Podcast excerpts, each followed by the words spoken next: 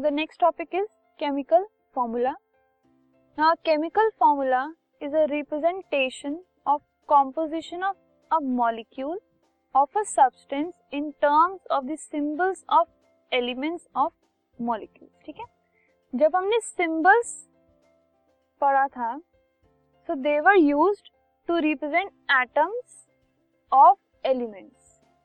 ठीक है एलिमेंट्स के एटम्स को हमने सिंबल्स से रिप्रेजेंट किया था। उसके बाद हमने पढ़ा मॉलिक्यूल्स कैसे बनते हैं? By atoms atom plus atom is equal to a molecule ठीक है?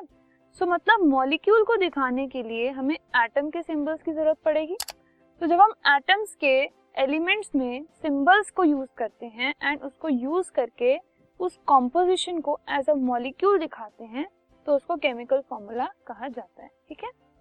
केमिकल फॉर्मूला एक मॉलिक्यूल के लिए होता है, किसी भी सब्सटेंस का।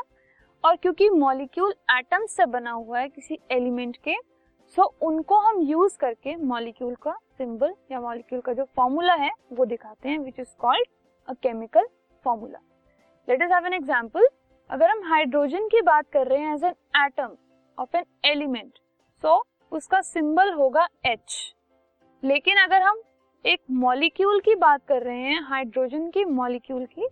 सो so, उसका formula will be H two क्योंकि दो हाइड्रोजन एटम मिलकर एक मॉलिक्यूल बना रहे हैं।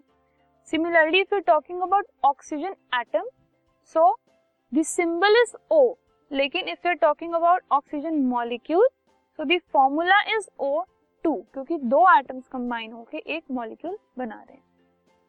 फॉस्फोरस में भी same P is the symbol of atom of element phosphorus. But P4 is the chemical formula of uh, molecule of phosphorus substance. Okay.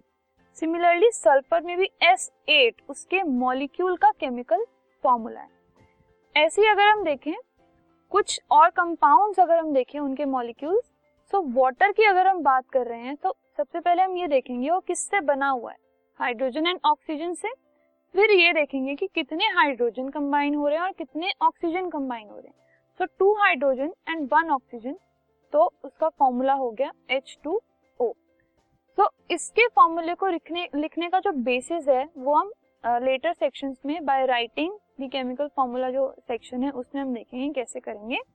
But सबसे पहले ये देखना ज़रूरी है कि कार्बन डाइऑक्साइड या और कोई जितने भी हमारे पास कंपाउंड्स हैं उनका फॉर्मूला लिखने के लिए एक तो हमें ये पता होना चाहिए कि उनके अंदर क्या क्या एलिमेंट्स प्रेजेंट है that is carbon and oxygen फिर उनका नंबर उनका अमाउंट यूज़ करके हम उसका फॉर्मूला लिखते हैं that is CO two similarly methane उसमें कार्बन एंड हाइड्रोजन प्रेजेंट है and the formula is C H four hydrogen sulphide में हाइड्रोजन एंड सल्फ़र प्रेजेंट है and the formula is H two S ठीक है? So, this was about the chemical formula of molecules of a substance. We will now move on to the other topics.